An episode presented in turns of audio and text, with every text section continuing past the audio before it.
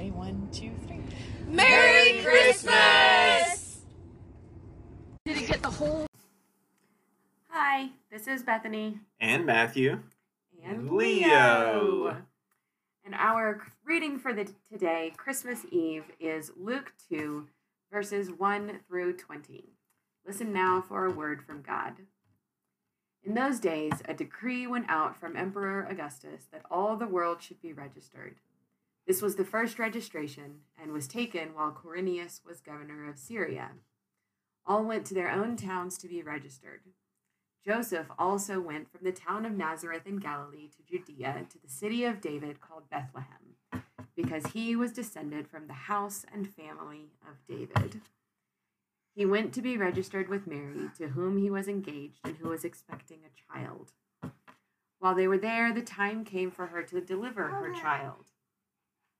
As she gave birth to her firstborn son and wrapped him in bands of cloth, and laid him in a manger because there was no place for them in the inn. In that region, there were shepherds living in the fields, keeping watch over their flock by night.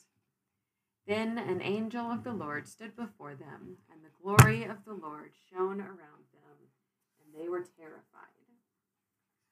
But the angel said to them, "Do not be afraid, for see, I am bringing you good news of great joy for all the people. For to you is born this day in the city of David a Savior, who is the Messiah, the Lord.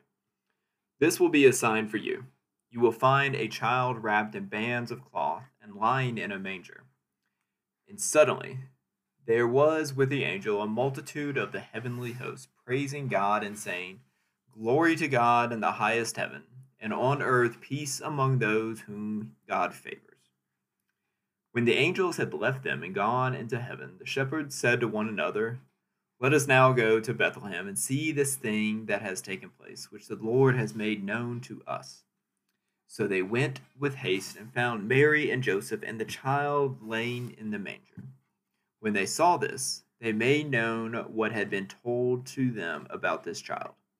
And all who heard it were amazed at what the shepherds told them. But Mary treasured all these words and pondered them in her heart. The shepherds returned, glorifying and praising God for all they had heard and seen, as it had been told to them.